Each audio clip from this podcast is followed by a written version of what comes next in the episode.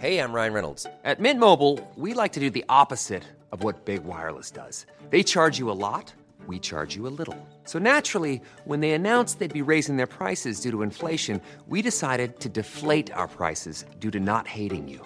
That's right. We're cutting the price of Mint Unlimited from $30 a month to just $15 a month. Give it a try at mintmobile.com slash switch. $45 upfront for three months plus taxes and fees. Promo for new customers for limited time. Unlimited more than 40 gigabytes per month. Slows. Full terms at mintmobile.com. Ryan Reynolds here from Mint Mobile. With the price of just about everything going up during inflation, we thought we'd bring our prices down. So to help us, we brought in a reverse auctioneer, which is apparently a thing. Mint Mobile unlimited premium wireless. How to get 30, 30, bit get 30, bit get 20, 20, 20, bit get 20, 20, bit get 15, 15, 15, 15 just 15 bucks a month. So, Give it a try at mintmobile.com slash switch. $45 upfront for three months plus taxes and fees. Promo for new customers for limited time. Unlimited more than 40 gigabytes per month. Slows. Full terms at mintmobile.com. Welcome back to You Better You Bet, brought to you by BetMGM with Nick Kostos and Ken Barkley on the BetQL network. Bring it up, Jake.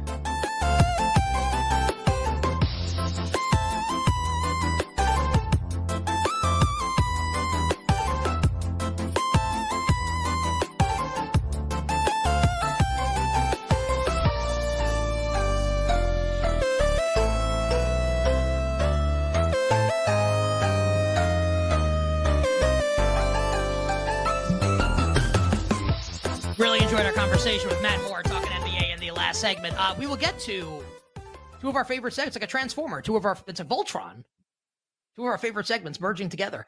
Uh, lock this and eight buckets. Uh, are you are, are you about ready for this, Ken? Because we're going to do this pretty soon here on the show. Talk some SEC. I, I thought in the break I lost track of where we were and I said, Are we doing it here? So then I really wouldn't have been ready. Uh, I think I'll be pretty good. I'm excited.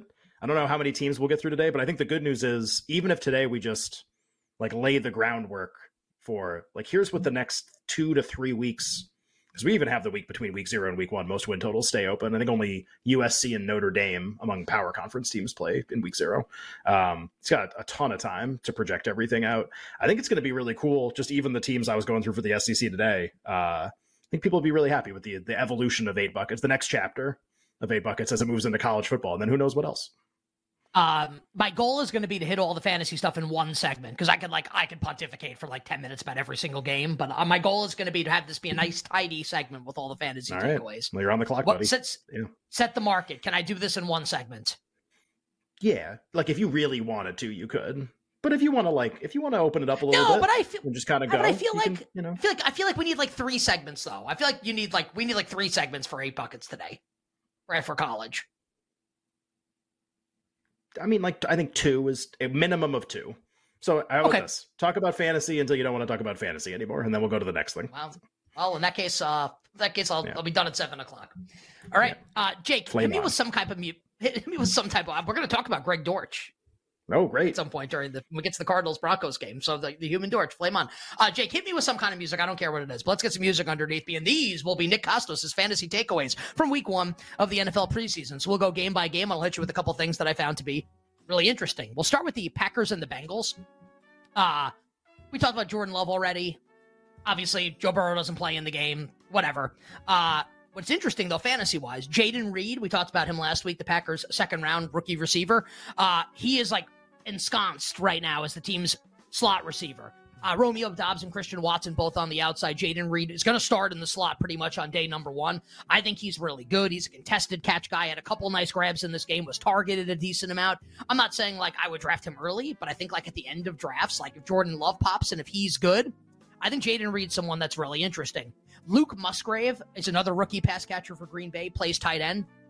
He's gonna I think he's gonna be an every down tight end for the Packers this year or close to it. And I think he's someone that as we move towards like the heart of draft season in a couple weeks here as the preseason wraps up, I think he's gonna be a really popular like late round tight end target for people that like strike out like the first group of tight ends. And then if you want to wait till like the end of your draft to take a starting tight end, I think Musgrave might actually be like my favorite one. So everyone needs to keep an eye if you play fantasy on Packers rookie tight end Luke Musgrave. And then for the Bengals backup running back job, where Mixon's going to be the starter, we'll see if he gets suspended for a couple games. Games to start the year. It looks like through game one of the preseason, Captain America Chris Evans has the lead for the for uh, for this job over uh, over Chase Brown, the rookie from Illinois. Trayveon Williams dealing with an injury right now. Evans played over Brown, and Evans had like a couple explosive runs. Chase Brown did not look great in his NFL debut. Doesn't mean that that's how it's going to go for the rest of the preseason. Just that that's what it is right now with one data point.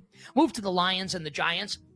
Jameson Williams, who's suspended for the first six games for, for betting, um, I think it could possibly be viewed as bad news for Jameson Williams that long after like Jahmyr Gibbs came out of the game, Jameson Williams played like deep into the first half. Now, this could be a case of the Lions feeling like they didn't have like enough healthy bodies to play receiver in this game, or maybe they just felt like they needed to get Jameson Williams some reps. But you would think that if they felt like really good about Williams, like he wouldn't have played at all in the game. So we're in a wait and see mode on Jameson Williams here. I will say that I think things like this will force Jameson Williams to fall in drafts. And I think a lot of mistakes that fantasy players will make is you draft because you're trying to like build a team to win in week one. Like, if you really want to win your league, you need to be drafting a team, even in season long, right? Not just best ball, but in season long, a team that can win in December.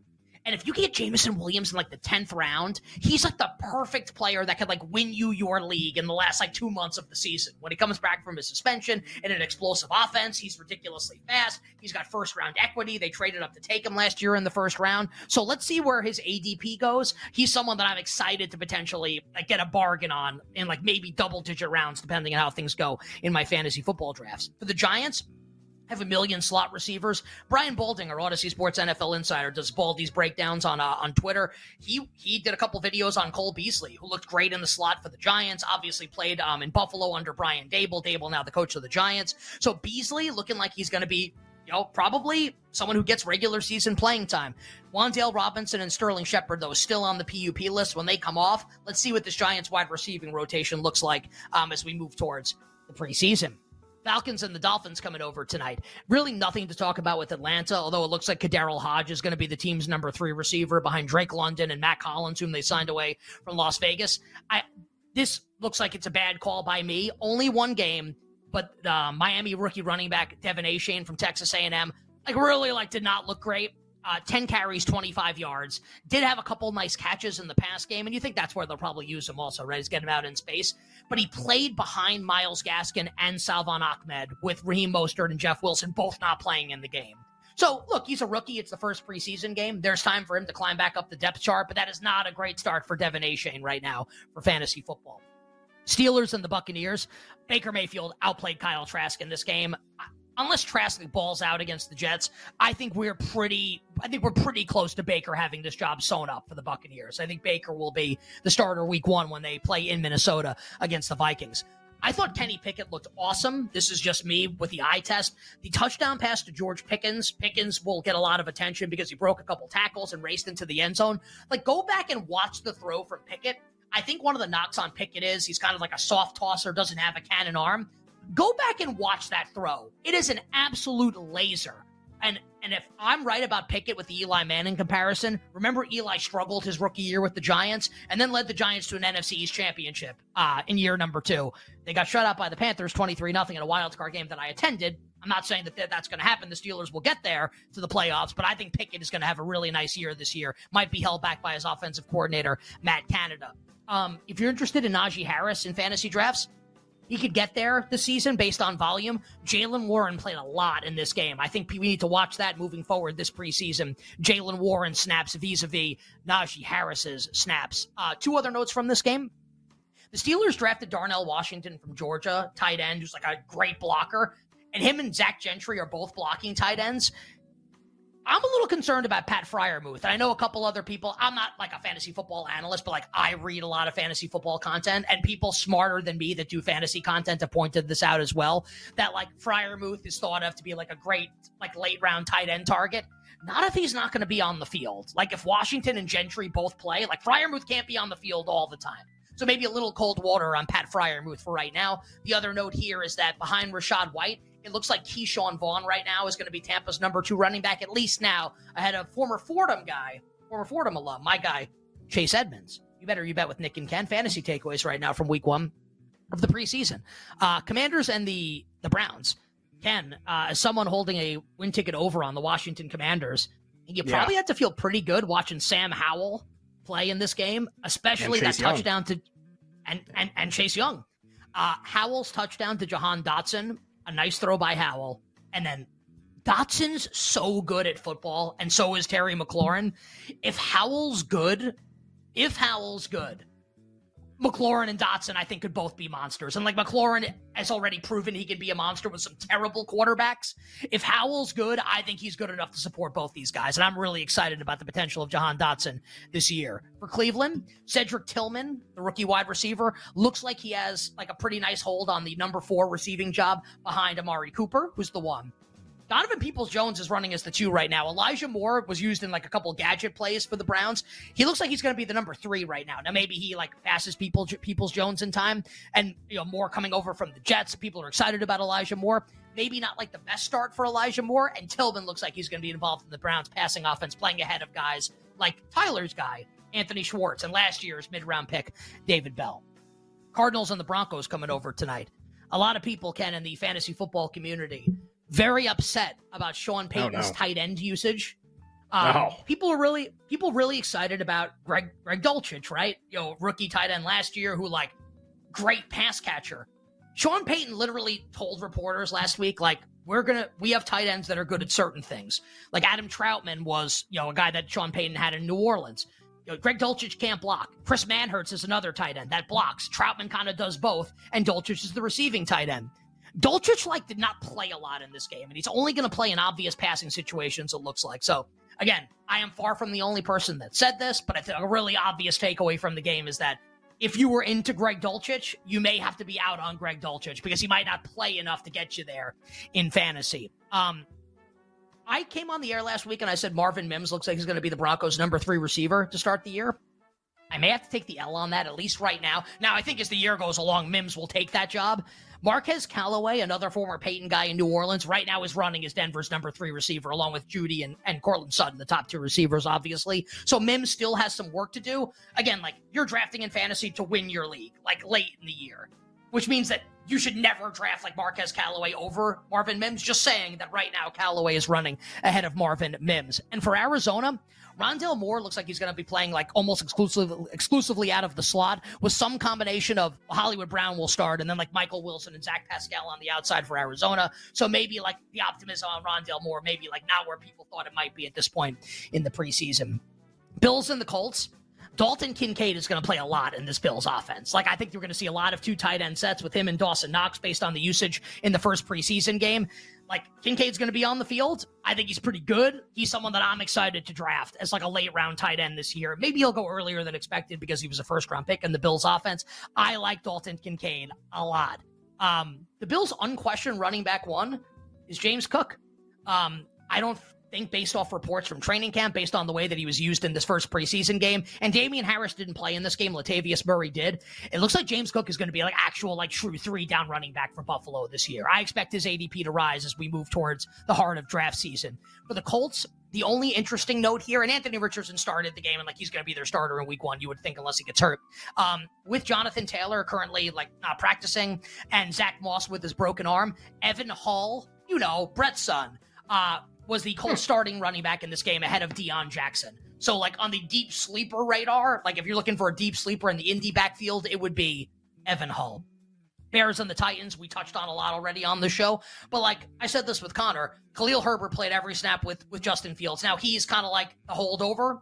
D'Onta Foreman's new, Roschon Johnson's a rookie. Both the guys new in this offense. So maybe it's just that Herbert was the guy that was there last year and he's got familiarity, or maybe he's just the best running back out of these guys. He looks like the favorite right now to start in week number one. As far as Tennessee's running backs behind Derrick Henry, Tyjae Spears uh, passes the eye test for me. I think he's a lot better than Hassan Hankins. He looked or Has is it Hankins or Haskins? Haskins. Michigan running Haskins, yeah, guy went to Haskins, right? Michigan. Yep.